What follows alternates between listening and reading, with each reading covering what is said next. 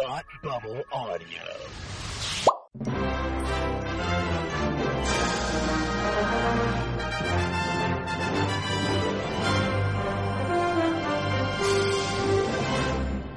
Hi, and welcome to Academy Rewind, the fortnightly podcast where we take a look at the Oscars from years past. I'm Tim, and with me, as always, it's my man who loves to fiddle while ancient cities burn. It's Palmer. How are you today? Do it once and you get branded for life. Branded for many lifetimes, I believe. Like, it's not... Yeah. Yeah. Well, you know, it's kind of a big deal. You know, hundreds and hundreds and hundreds of people are dying, and you're just like, I'm just going to compose a song at the top of this building. Look, art is suffering, so not necessarily my suffering, but somebody's. It's the suffering of other people. Well, whether it's listening to your bad songs on the top of a building or the people who are dying partially because of the name of art. Anyway, we are here for the 1952 Best Picture nominees. They are as follows: A Place in the Sun, A Streetcar Named Desire, Decision Before Dawn, Quo Vadis, and An American in Paris. Palmer, do you know what won Best Picture?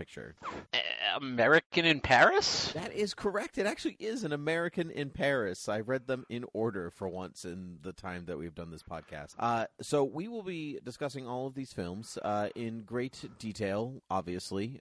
Actually, no, we will not be, because, truth be told, I will get it out in front. So we record episodes pretty far in advance. Like the world could have ended, and these podcast episodes generally will not comment on the fact that Switzerland is no longer there. We have no idea. So, did you see that? It just sunk into the Earth's core, and we're all just going about our day. No, we have... And we talk about how great Switzerland is and how we want to visit there. Yeah, all the time. But nope, we're at now, and it's not ironic. We thought it was really there. So anyway, so we record very far in advance because this movie project is actually quite a lot of work. And but as I was watching the 1952 movies several months ago, my wife and I had a baby, which is very exciting, and so we put the podcast on hold, or recording our episodes on hold, for a few months. But I watched these movies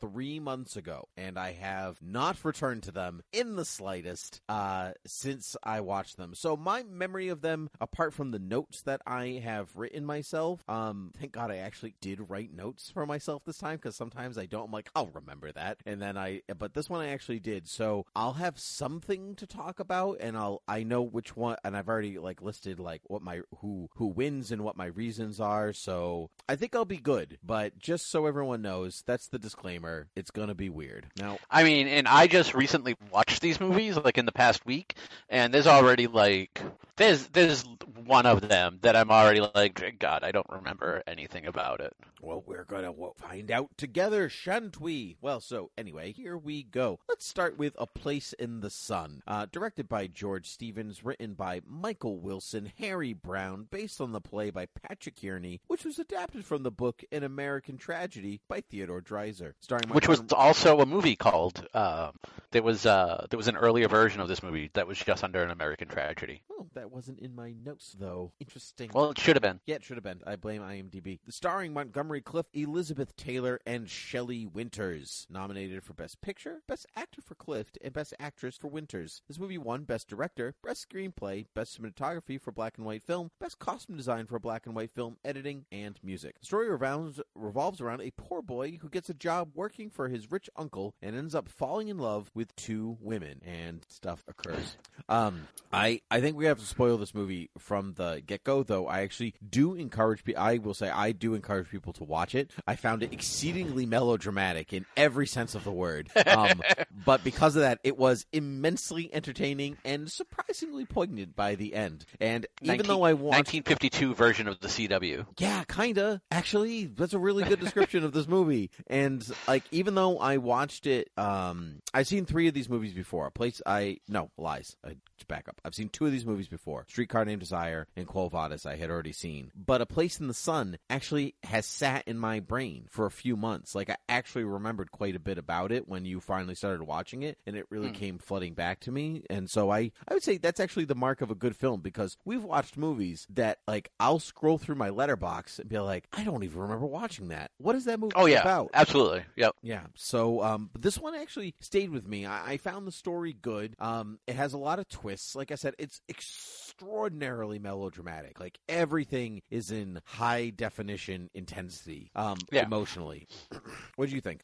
I thought the acting was done very well. I think because it's a 2+ hour movie and it takes some time to kind of get going, and I feel like by the once it finds its footing and gets to places where stuff starts happening and things start moving, we get the inevitable rushed conclusion almost. Yes, I would. It's okay. So this is where the spoilers for the movie come in, I guess. So you think this movie's going to be about like this boy who's like, I'm learning to be a man because, and I want, and I like working for my uncle, and maybe it's a love story and it's this, but then it turns into a murder, and then it turns into a courtroom drama, and then not a murder, I should say, but it turns into attempted murder maybe, and then accidental things happen. Like, it's wild. It's a wild ride. Yeah, and I just want more of the courtroom drama. Like, the courtroom drama was really good. Everything from like the death on, I think, is fantastic and is a really good movie. And it's not saying that the previous stuff is a bad movie necessarily. It's definitely needed to get where you're going, but it's just not as interesting as the movie could have been, in my mind. I agree. It's not the first half or maybe even 3/4 of the movie, because it actually takes quite some time for the kind of the maybe more suspenseful moments of the film. It takes quite some time to get there, but I think we spend a little too much time dallying, like, I'm just a regular American boy. And so by the time we get to a bit of the love triangle and then some of the more spicy elements of the 1951 film, we're nearing the conclusion to the film, and I think in a different world, this thing could have been edited a bit down or elongated in a different direction. That's to say, though, it was almost weirdly refreshing to like move through a courtroom drama so quickly. Like, because other times you're like, yes, we know, and you're going to make a decision about this, and like all of a sudden I'm like, oh, you really did make a decision quite fast. Okay, great, good for you guys. I also would have to say that this movie has the worst priest ever in films. I don't remember. Is that the guy? Because he like tells the guy that he's guilty, right? Do I remember that correctly? Yeah. So like he's on death row, and they're bringing him to the electric chair or needle or where however they decided to dispatch him, and he's like, but and the guy's like, I didn't actually kill the girl, and the priest there who's supposed to be there to comfort him. He's like, right, but did you think about it? Yes. Well, then you're guilty. Yep. You thought about it. God hates you. Have fun. Yeah. Well, that's actually what I really liked about this film, and that, like, this is all spoilers now. So, but this one of the girls that he has this like fling on the side with, not the main girl. So, I guess that would be Shelley Winters, right? Yeah, because Elizabeth Taylor is the main girl. That he has this relationship with. They're going to get married, if my memory serves me correctly, and all this stuff. And his fling is like, actually, I'm having a baby, and he's like, well, now I have to murder you to protect this life that I have. And you're like, oh, this got really intense really fast. And so like there's so much, like, I'm gonna go out, we'll have a nice thing in the woods, and then you'll drown in this and blah blah blah. And he wants to do it, decides not to do it, then she acts irrationally on the boat and ends up falling to her death anyway. Right. And so the quandary of the movie is like, did he as good as murder her because he put her in that situation in the first place, to which his intention was to kill her, but the movie's pretty clear that it was an accident. He did not, and she died unintentionally in that moment. Right. And to be fair, like, it's not like, and again, this, no excuse for murder or even thinking about it, but it's not like she was like, hey, by the way, I'm pregnant, and he jumped to, well, now I have to murder you. It was, hey, I'm pregnant, and he was like, cool, I don't think I really want to be with you. And then she was like, well, I'll ruin your life and tell everybody about us. That's right. I actually forgot that bit, that she was going to blackmail him. So, okay, right. So, not again. Which, again, not an excuse for murder. No. Right. But you can see, but it wasn't like he didn't jump right to murder, right? Right. Like, he didn't go like, ah, oh, you're pregnant? No, you're dying is what is happening here. Yeah, he went from deadbeat dad to murder, which is much better. It's a much clearer delineation of thought. Right. Yeah. So anyway, without really giving away the end, well, I mean, I guess you could. Too late. End, but yeah, never mind. But I weirdly loved it. I think George Stevens is a great director. I don't really think we've watched a movie from him yet that I haven't liked. And so, and this is just a kind of, maybe it's not his best, but I did enjoy this quite a bit. So give me some fun facts on A Place in the Sun. Yes. Shelley Winters developed mixed feelings towards producer and director George Stevens for making her look so unglamorous alongside Dame Elizabeth Taylor. Wait, I'm sorry. Wait, before you even, I was thinking of a different director. George Stevens directed Giant and Shane. Oh, God. I don't know what I was thinking. Well, Shane wasn't bad. No, Shane was okay, but by God, I did not like Giant. So you know, it's funny because you just looked those up, and aside from us, like, both totally hating Giant, one of the things we did say was it took very long to go anywhere, which this movie also has a little bit of a problem with. Not as much as Giant, because Giant doesn't have any redeeming qualities. No, it's in this does. It's too right. big. Yeah, and even Shane, again. I'm pretty sure I said it was good and people should watch it, but again, it kind of got a little bit long to get to where it's going. And it's funny to see how, even though he's not necessarily the writer, it's something that's in at least 3 projects he's on. So is it him or is it the stuff he chooses? It's weird, but because you wouldn't think he has really any outcome on the writing itself. No, probably not. But I think it's definitely him. If we're gonna if we're looking at 3 of his films and going, wow, they're all long or have pacing issues, that's him. Right. So she didn't like Shelley Winters didn't like George Stevens for making her look so glamorous alongside Dame Elizabeth Taylor. Her role, moreover, typecast her in a mousy or brassy parts for years.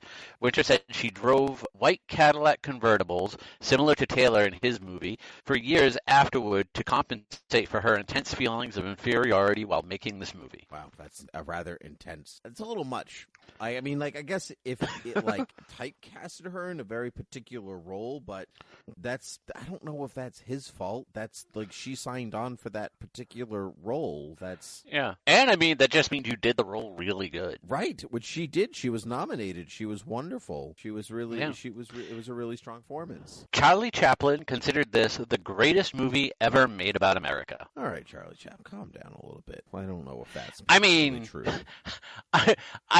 Charlie Chaplin does have some similarities with the main character. True story, yeah. Multiple women and all that. Yeah. Oh, yeah. I guess not as intense as the one I said, but yes. I always forget if Chaplin was nominated for Best Picture. No, it couldn't have been. We would have seen it by now. Yeah, that is such a great movie. Everybody, go watch Chaplin. Chaplin was a TV movie, wasn't it? No, it was directed by Richard Attenborough of Jurassic Park fame. I think you could say of Gandhi fame. And we watched that for this show already. No, I'm gonna say of Jurassic Park fame because he was the best part of Jurassic Park. Gasp. Actually, I love Jurassic Park, but he was great. He is great. I don't know if he's the best part. Yeah. And it's great. And it's got everybody in it in the world. Robert Downey Jr. plays Charlie Chaplin. It is such a great movie. It is a great movie. I'm not advocating against it. It is very long, just like Robert Downey Jr. I don't know what that means. Please continue. No. The well-known initial love scene between George and Angela was filmed in extreme close-up using a 6-inch lens. George Stevens rewrote the dialogue for the sequence at the last moment and surprised Montgomery Clift and Elizabeth Taylor Taylor with his revised pages. I mean, that sounds like it could be, like, it's a fun fact, but that's just common practice on film now, to be like, we rewrote it, here it is, work with it this morning, we're shooting this afternoon. No, you know, anytime there's a rewrite, it means that the entire movie is going down in flames. I think you and I both know that's absolutely not true, and that most movies ever, and that it actually has nothing to do with quality of the movie. Flames, I say! Flames? Flames on the side of my face.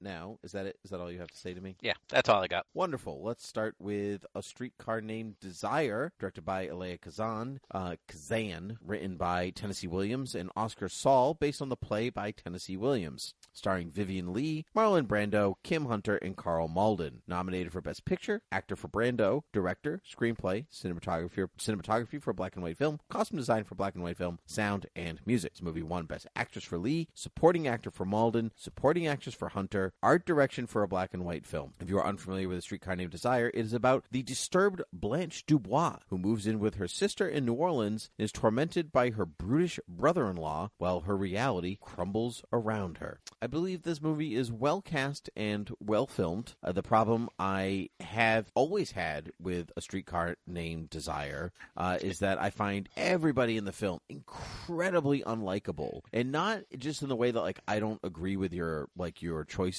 I just really don't like them as people, and because of that, I find it not unwatchable, but not an enjoyable experience. Like, you can enjoy watching characters you don't agree with morally or anything like that. Like, they don't have to share your values for you to enjoy something because it's just a story. But I don't find the characters engaging at all. I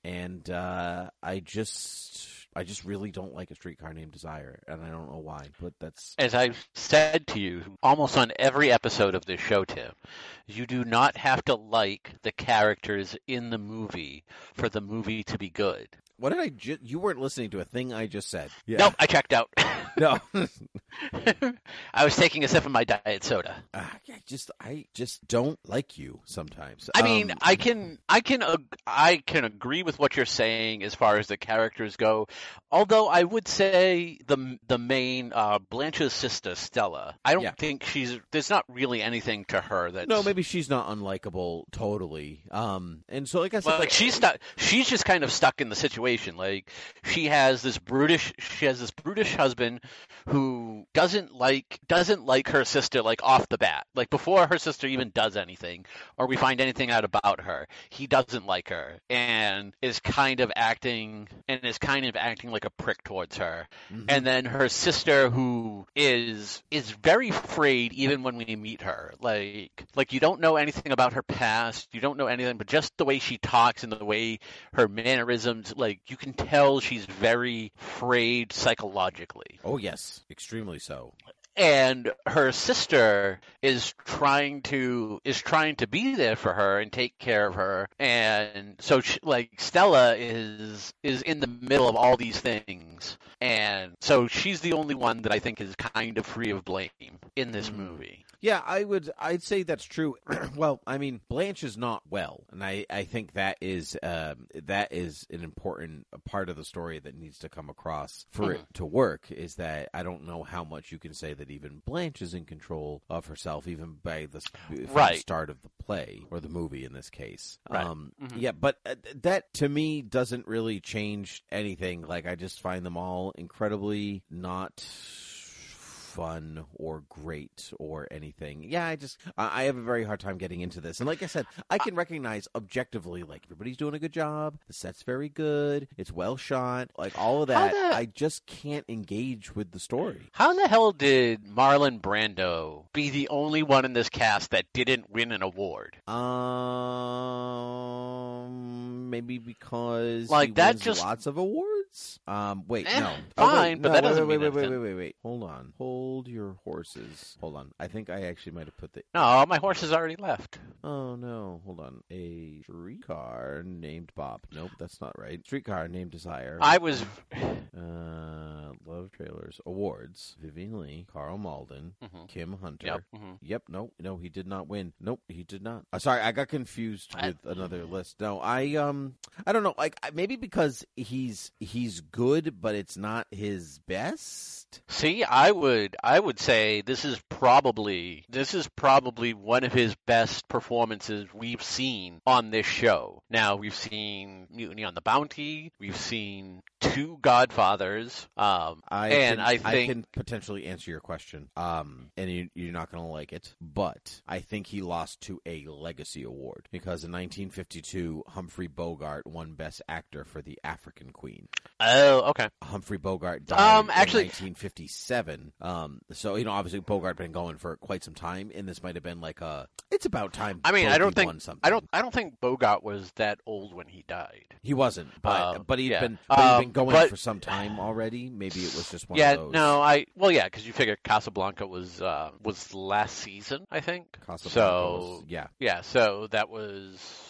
Like 43 or something. But so my biggest African Queen is pretty good. And again, like I could only stack him up against the other four best pictures.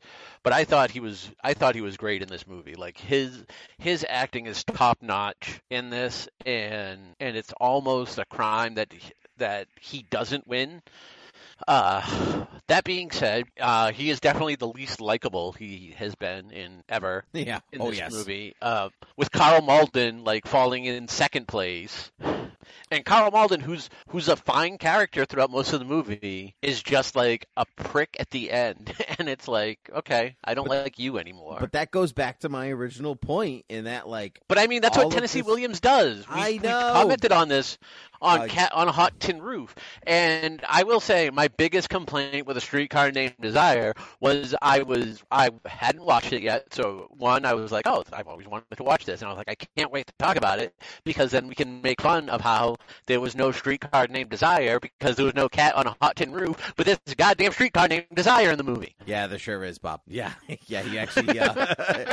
Yeah, it's pretty specific and important, actually. So, Tennessee Williams, well, is there to trip you up just when you don't think he's going to? That's his master talent. Yeah, yeah. But it is written very well. It is adapted very well. I know they expanded the locations a bit because the play just takes place inside the house, correct, and the front yard area. The movie doesn't actually lose its staged aspect though. Like the sets are, they have a feeling of being on stage, but you are treated to because even when they're like going down the street, it looks like they're just going off stage. And even when she goes running out yelling after Karl Malden towards the end, and you have all the people in the square and on the street kind of like come out of, say, the shadows to see what's going on, it looks very much like a stage production.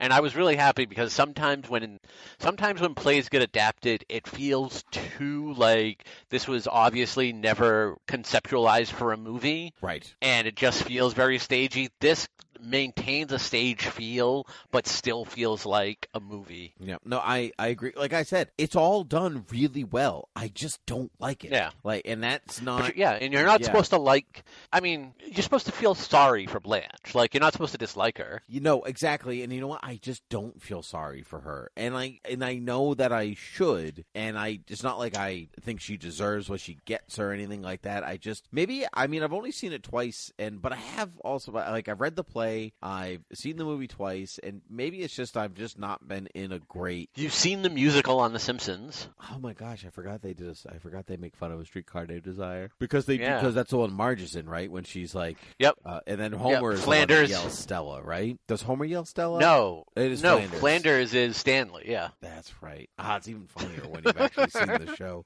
I completely forgot about that episode. But yeah, it's just not objectively. I can understand why. why it's so good, but this is one where I just say this one's a 4 out of 5, but not for me. I mean, that's objectable and fine. I rate this better than Cat on a Hot Tin Roof, although begrudgingly I would say like watch both of them, but definitely I really like A Streetcar Named Desire. Yeah. All right, give me some fun facts for this one. As the film progresses, the set of the Kowalski apartment actually gets smaller to heighten the suggestion of Blanche's increasing claustrophobia. Oh, that's very cool.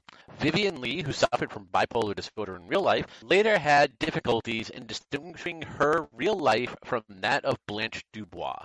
So she essentially became... She became Blanche Dubois. That's... No, I was going to say she essentially became the actress from Sunset Boulevard. Oh, Glenn Close. No, that's not right. Sure. Glenn Close was in the stage Sunset Boulevard, I believe. That Lloyd Webber goal. I believe so, yeah. Please continue. Oh, that's right. He did do...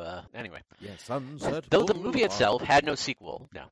Though the movie itself had no sequel, the play upon which the movie was based on, Tennessee Williams' 1947 play of the same name, A Streetcar Named Desire, had a sequel in 2020 titled You Slept Too Long in Silence. The movie had ended with Blanche being taken to a mental hospital. Set 40 years later, the play starts with the funeral of Stanley, and among those attending the funeral are Blanche, who has been brought back from the hospital by Mitch. I have no interest in seeing that whatsoever. That sounds terrible. I definitely want to see that. No, it sounds great. It sounds like nothing I will ever watch. Somebody dig up Karl Malden, Vivien Leigh, and Marlon Brando so he can lay in a casket. Sorry, you can't make that Marlon Brando out of the ground. It ain't happening. He weighs more than the casket. I'm pretty sure you can now. Well, that's a good point. Yeah, that's a good. Yeah. That was 3, right? That was 3. Uh-huh. Great. Let's move on to Decision Before Dawn, directed by Anatoly Litvak, written by Peter Vertel, Jack Rollins, Carl Zuckmayer, based on the novel Call It Treason by George Howe, starring Richard Basehart, Gary Merrill, Oscar Werner, and Hildegard Knapp. Nominated for Best Picture and Best Editing, this movie won no awards. As the U.S. Army approaches Nazi Germany, they recruit German prisoners to spy behind German lines. I do believe that this was based on a true story of some kind. Yes. It was based on even though it was based on the book. It says that right at the beginning. Yes, I remembered something. Fantastic. I think this movie was good in concept and it's well filmed, but it felt more like set dressing than a character piece. It was more like, look at war-torn Europe, everybody. Look at it. Look how good it looks. Because that's where it was actually shot, so. Yeah, right. But that's why I think they were like, we can shoot in war before they fix everything. Let's go shoot a movie there really fast. And so I think it, like... That's kind of what it feels like, and so like the stuff just kind of goes through the motions just to show you war-torn Europe. And so I think that when the movie came out, like it had a real powerful resonance with people when they were just like, I don't really care about the story. I'm just interested in the images. Well, yeah, because this comes out fairly soon after World War II. Like this gets nominated in 1952, so it's being conceived and shot 1950, 1951. No, this movie came out in 52, so it came out... nominated in 52, so it came out in 51. It means that it's probably shot somewhere between 49 and 50. So you're talking that it's shot somewhere between 4 to 6 years after World War II. Assuming that they didn't film it immediately afterward, and it took a few years for them to even release the movie. Yeah, I honestly...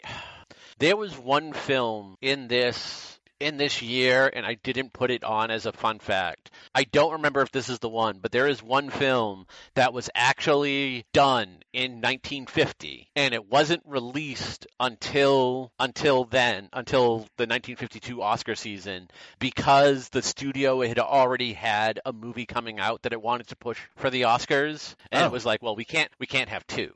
We can't push two different movies for the Oscars? Yeah. That would be humiliating, says no studio ever now. Yeah.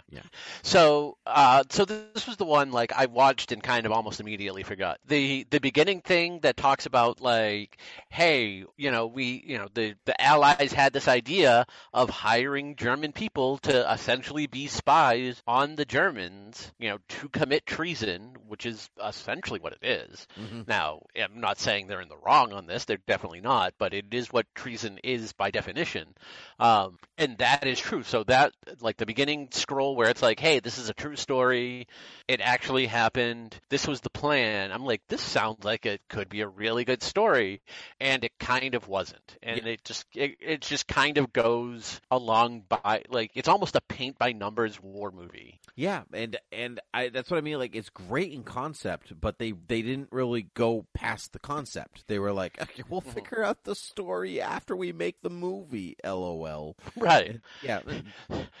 So I think, and you know what? This might be one of those instances where, like, everyone always complains with, say, based on a true story movies, when they're like, oh, you know, they added stuff to make it more exciting. This is why. Like, this is this might have been like a straight-laced version of what happened, and it was just, oh, okay, yeah, this, like, the concept is interesting. I wish more would have happened. You know, and that's ultimately what it comes down to, and the fact that it was shot before, you know, Europe was able to rebuild, and you can see the ravages of World War II, kind of like we got at the end of that other movie from last year that was in, like, the bombed out church. Mm-hmm. The one that won Best Picture. Yep, I know exactly what you're talking about. It was a movie about the family, and they're all affected by the war in different ways. Henderson's, I think it was. Yeah, that was probably it. And then you had the priest. Yeah. You had the priest, like, telling everybody, "We need to kill every German," and I'm like, "That, like, really? What was it about this? What was it about this time frame that got priests off their rocker?" The Nazis. That's what it was. That's what got them off their rocker. The Nazis. Anyway, yeah, this movie was fine. If you're interested in watching what almost amounts to camera footage of war-torn Europe without watching a documentary, this is the closest you're going to get. Yeah, and it's on YouTube, so, you know, knock yourself out. Yeah. One of the first films after World War II to portray the German people outside of the Nazi regime in a sympathetic light. Well, good for them. Yeah. Since the start of 5 Best Picture nominees for the Academy Awards in 1944, this was the first Best Film nominee to only be nominated in one other category, Best Film Editing. The next instance would not occur until, you want to take a guess on when and what movie? It's one that we've watched. So it's only been nominated for one other category plus Best Picture. That's the... Can I get a time frame? Yep. Can I get it? Last 3 seasons of the show. It's not really a time frame, so it's. I mean, it is in our end. So, but all right, just think of it this way: it's got it. 50s and 60s, or like no, like you got to go. Like, I would say in our lifetime. Our lifetime, last 2 seasons. I got nothing. I have no idea. We've watched so many movies. 4 Weddings and a Funeral in 1944. That was nominated for Best Picture and Best Writing? Probably. Yeah. Maybe. It doesn't say what the second one is. It just says it only picked up 2 nominations, including Best Film. That's crazy. That's 4 Weddings and a Funeral. So starring Hugh 42 Grant. Years. Yep. 42 years. Yes, I was right. Best Picture and Best Writing, Richard Curtis. Yeah, because it's the guy. Yeah, I was gonna say it's the guy who does Love Actually. Love Actually guy. Yeah, man. Oscar Werner met his wife Anne on the set. She just happened to be Tyrone Power's daughter, and he was his son-in-law until Power's untimely death in 1958. Ironically, both Werner and Power would die of heart attacks. Well, that's sad. I'm changing my thing to 2 fun facts and 1 sad fact this year. Yeah, oh, that's sad. It's not really a good time at all. That's, in fact, the worst time. I'm sad now. Was that 3 facts? Yep. Yeah. Excellent. All right, let's talk about Quo Vadis, directed by Mervin Leroy. Mervin? Your name is Mervin? Mervin Leroy and uncredited Anthony Mann, which is a strange thing to name your child. Written by John Lee Mahan, S.L. Berman, Sonia Levine, Hugh Gray, based on the novel by Henrik Sienkiewicz.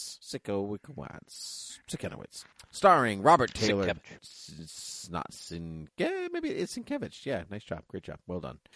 Starring Robert Taylor, Deborah Kerr, Leo Genn, or Jen, who knows, Peter Ustinov, narrated by Walter Pidgeon. Nominated for Best Picture, supporting actor for Jen and Ustinov, cinematography for color film, art direction for colored film, costume design for color film, editing and music. This movie won no awards. Movie is about a fierce Roman commander named Marcus Vincius who becomes infatuated with a beautiful Christian hostage named Ligia, and he begins to question the tyrannical leadership of the despotic Emperor Nero. I saw this movie in college. I had to watch it for a class, actually. That's where I had originally seen it, and I loved it when I was in college. I was like 19 years old, and I just thought it was just a wild ride of beautiful sets and costumes, and Peter Ustinov is just terrific as Emperor Nero. And then I rewatched it, and I thought the sets were still good, costumes were fine, Ustinov was still great, and everything else is completely forgettable, except for there's one scene with Saint Peter like celebrating mass in the catacomb, like an outside catacomb kind of thing, and I thought it's framed really well, it's colored really well, but I had to watch for a class, and the goal was to pin out how historically inaccurate the movie was, and so we had to this is wrong, this actually happened like this, and this. This movie just like wildly makes up history. It's just like hilariously just like it's almost like watching like Kingdom of Heaven or Gladiator, where you're like, yeah, it explains the Roman empires. You may have heard of these people. The end of history. So that's not how Ridley Scott sees it, who walked out of an interview when that guy was like, did you read about this? See that? Where someone sent it to you. Yeah. Oh, where he was like, The Last Duel is the most realistic of your epics. And I was like, no, that's about right. Like, yeah. I don't see why you're upset about this. Yeah. And he's like, how incredibly realistic, Ridley Scott. Right. So, and I was like, poor Ridley Scott. He thought Alien was a documentary. I mean, it could be one day. Who knows? You know, imitating life, imitating art.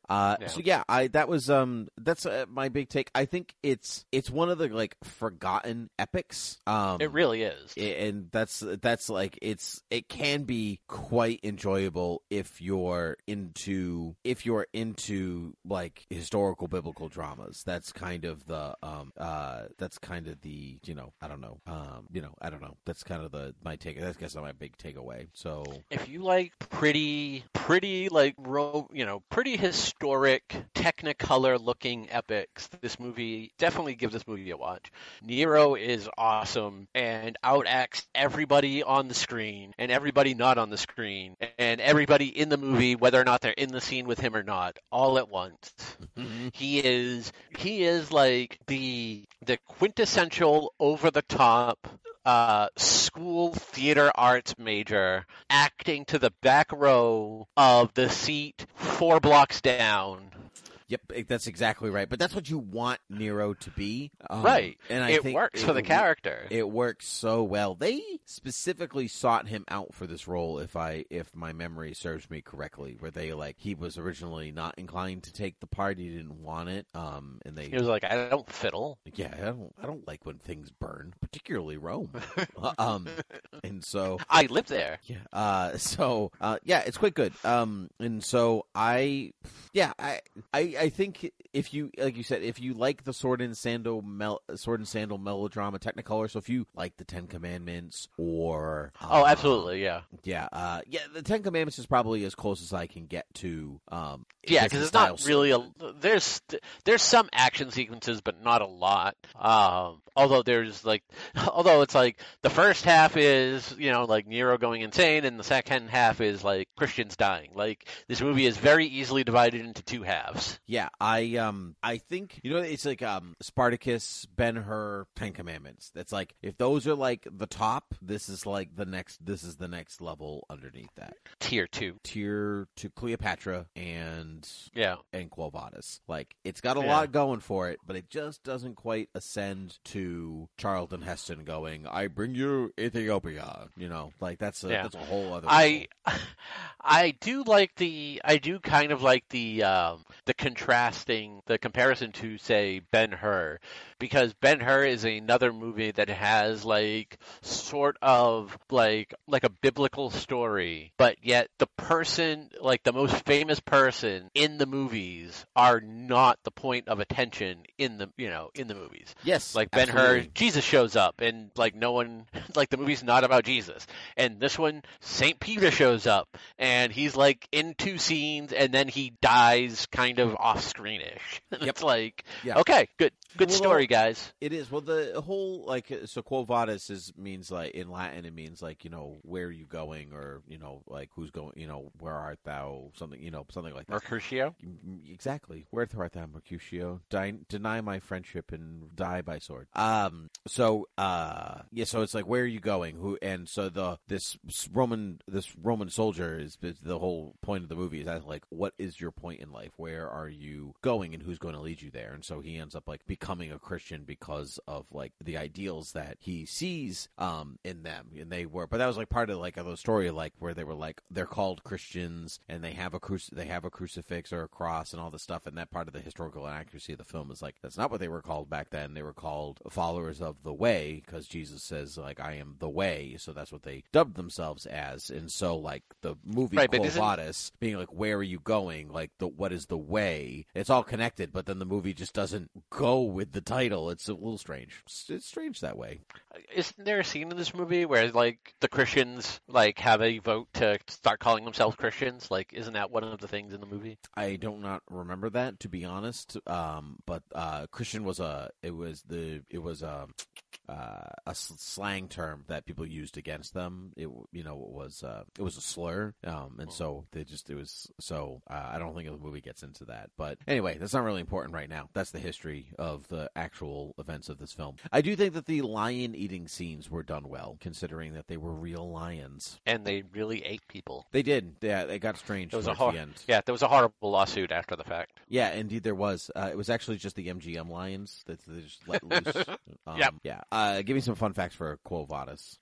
John Huston was the original director under the supervision of producer Arthur Hornblow, with a cast headed by Gregory Peck as Marcus, Elizabeth Taylor as Ligeia. The studio was dissatisfied with the footage Huston was sending back from Rome, and production chief Louis B. Mayer, an arch-conservative, unhappy with the script, which used Emperor Nero's persecution of the Christians as an allegory for the anti-communist witch hunts to which Hollywood was being then subjected to. After a couple weeks of shooting, MGM shut down the production, ordered a new script, recast the movie, and persuaded Mervin Leroy to assume direction of this movie. Nice. Yeah, that's that explains Mervin. Yeah, that's cool. That's, I mean, not great for everybody involved except for him, but it's fine. Announcements by the MGM publicity department range from, in making this film, MGM feel privileged to add something of permanent value to the cultural treasure house of mankind, to ancient Rome is going to the dogs, Robert Taylor is going to the lions, and Sir Peter Ustinov is going crazy. Yeah, he is. Which might be the best tagline for a movie ever. And Sir Peter Ustinov is going crazy. Look at him go. Amongst the stars considered for roles in this movie were Orson Welles, Marlene Dietrich as Poppaea, and Academy Rewind favorite Charles Lawton as Emperor Nero. Charles Lawton could have been Emperor Nero? Oh, give me that movie, please. Oh, you know we love Charles Lawton around here. Is this the end of Emperor Nero? Yes, it is. Yes. Yeah, you nailed it. Oh, good stuff. All right. Last movie, An American in Paris, directed by Vincent Minnelli, father of Liza Minnelli, I would imagine, right? Probably. Cool. I'm making that up, but I mean, like, how many Minnellis in Hollywood really are there? Four. Wow. Written by Alan J. Lerner and Erna Gershwin, starring Gene Kelly, Leslie Caron, Oscar Levant, Georges Guattari, and Nina Foch. Nominated for direction and editing, this movie won Best Picture, Screenplay, Cinematography for a Color Film, Art Direction for a Color Film, Costume Design for a Color Film, and Music. The story revolves around three friends who struggle to find work in Paris. Things become more complicated when two of them fall in love with the same woman. I found this movie beautiful and breezy, but it doesn't really offer you anything beyond its initial charm. Like, I don't think it's anything deeper than what it says it is on its surface, and I don't think it's supposed to be. That just is what it is. And so, as a Best Picture winner, I get it, but I don't really get it, because it's, like, technically good. But a lot of these movies are also technically good achievements. But it's just kind of missing that, like, all important subtext for Picture, which I think a Best Picture really needs most of the time. And so, you know, Gene Kelly's great. He does this Gene Kelly thing. There's a great dance. There's a few great dance sequences. It's funny, and I liked it, but it is not my favorite pick for Best Picture. What do you think? It was good. It has some memorable songs in it, which are good, which is always, it's always nice to see where some of like the old American songbook has come from. And Gene Kelly does a fine job. As I told you, it has one of my favorite scenes in recent memory from watching these movies. I really like physical comedy scene while two of the guys are talking about the problems of one of them and this woman that he really loves, not knowing that the other is dating her or is going to marry her. And the only one who knows it is stuck in the middle of this conversation and is kind of freaking out. It is a very hilarious scene that I found really enjoyable. The music's fine. The dancing's good. It is a very light and breezy movie. There's not much to it. It is like almost classic, like golden age of Hollywood romantic comedy. Yes, that's exactly what it is. Yeah. Which is fine. And like, there's nothing wrong with that. It's just movie. And it's a good example of what it's supposed to be. My biggest problem is the ending. It just kind of ends, but it also tacks on like a 20-minute dance sequence. Yeah, but it's a really good dance sequence. Strong. You know, correct me if I'm wrong. It's fine, but it serves no purpose in the movie. Correct me if I'm wrong. So, but like because it's been several months, but the sequence at the end is like a surreal Paris, right? It's like and so it's almost like the Paris of their dreams, like what they had been trying to achieve this whole time by like working. But it's just him struggling in Paris, but he finally achieved it then. I don't know. He's just dancing around, and then at the end of the dance sequence he's at the river and she shows up in the wedding dress, and that's it. The end. Yeah, I don't know what to tell you. It's a Gene Kelly movie. Like, it's dancing. Like, they didn't have enough in the middle, so they had to put it at the end.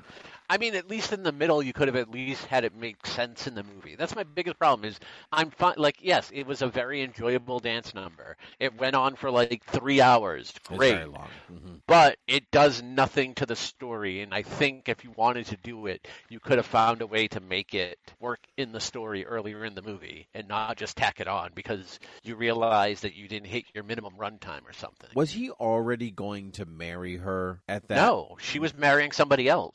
So it really does do something to the story, to which it does change the course of events by the end if she shows up to choose him instead. She doesn't know. The dance number ends and he's just at the river, and then she just randomly shows up and is like, I ran away. Yeah. It's like the worst twist of all time because you don't actually see the twist happen. Yeah, I guess that's true. I honestly don't remember. I was doing so well. I did basically 4 out of 5 movies from a pretty solid memory. This is the one that fell apart. I got nothing. Yeah, go figure. The one that actually won Best Picture. I know. What are you going to do? What are you going to do? Give me some fun facts. That's what you're going to do. I needed some animated penguins in this. That would have at least made it better. Yeah. No words are spoken during the last 20 minutes and 25 seconds of the film because he's dancing. It's good. Yes. Good. Leslie Caron had suffered from malnutrition during World War II and was not used to the rigorous schedule of filming a movie. Because she would tire so easily, she was only able to work every other day to the annoyance of Gene Kelly. Well, I mean, it's a health thing, but I if it wasn't, I would also be annoyed. Can I work every other day? Can I do that? Is that a thing? I mean, you're a teacher. You kind of already do. That's rude. Like... After Arthur Freed and Ira Gershwin reached an agreement during their weekly pool game, film rights to George Gershwin's An American in Paris, a tone poem for orchestra, was purchased for $158,750, and Ira received $56,250 as a consultant to write any necessary new lyrics for songs. I love Gershwin. Gershwin's great. Maybe not that, but Gershwin's usually great. The music, I should say. You don't want to be too specific. That was 3. Good job, you. People, you can find us on Academy Rewind. Before we do the rewind, I want to tell you where you can find us. You can find us on academyrewind.com, thoughtbubbleaudio.com. Check out all of our other Thought Bubble Audio shows. Patreon.com/thoughtbubbleaudio to support the show. At Academy Rewind on Twitter for Palmer, at TimothyPG13 for myself. And you can email us at academyrewind@gmail.com, but don't, because we ain't going to check it. So I'm pretty sure that Gmail probably just discontinued our account. At this point, it's been many years since anybody has logged into that account. It probably doesn't even exist anymore. I have no idea, and I'm not going to check. Palmer, are you ready to do the 1952 Rewindies? Am I ever? No, it means you're not, and you're doing it from memory as we speak, and I will go first. No, it was more of like, am I ever really ready? No, I'm not. You know, you're never ready. That's like, I don't know. How long do we have to do this before you realize this? The show will be over, and it'll be like, I finally have my list. Like, go home, man. Show's over. What are you still doing here? Go home. So if you're new to the show, which I don't know why you would be joining in the 1952 Rewindies of, or the... Because they're huge fans of Quo Vadis. Quo Vadis. Who? Take your... Or Decisions Before Dawn. That's the one. They nailed it. So anyway, we choose... the one person. It is all of the categories of the Academy, except that we are only allowed to choose of the 5 movies that were nominated for Best Picture. And here we go, starting with Best Supporting Actor. I give to Peter Ustinov for Quo Vadis. Absolutely. Give it to Emperor Nero. Because he's the best. Abso-freaking-lutely. Supporting Actress, I give to Shelley Winters for A Place in the Sun. I mean, you can give it to Stella if you want, but that's... No, because she's... No. A Place in the Sun. Yeah, right. Yeah. She was annoying and bothered me. She did a good job. She did a good job, though. Right, exactly. Yeah. Right, yeah. Yeah, right. This is exactly. Production design, I give to An American in Paris. Quo Vadis. To Quo Vadis. Good for you. Costume design, I give to Quo Vadis. Quo Vadis. Makeup and hairstyling, I give to Quo Vadis. I'm going to go with A Streetcar Named Desire. Good choice. I think that's wise. Music, I give to An American in Paris. I give it to A Decision Before Dawn. Okay. Visual effects to Quo Vadis. No, I give it... visual effects, really? So Quo Vadis? Yeah, they freaking burned all of Rome. Yeah, what was I going to give it to? Decision Before Dawn. They literally burned Rome, though. Like, it wasn't... I know. Hundreds of people died.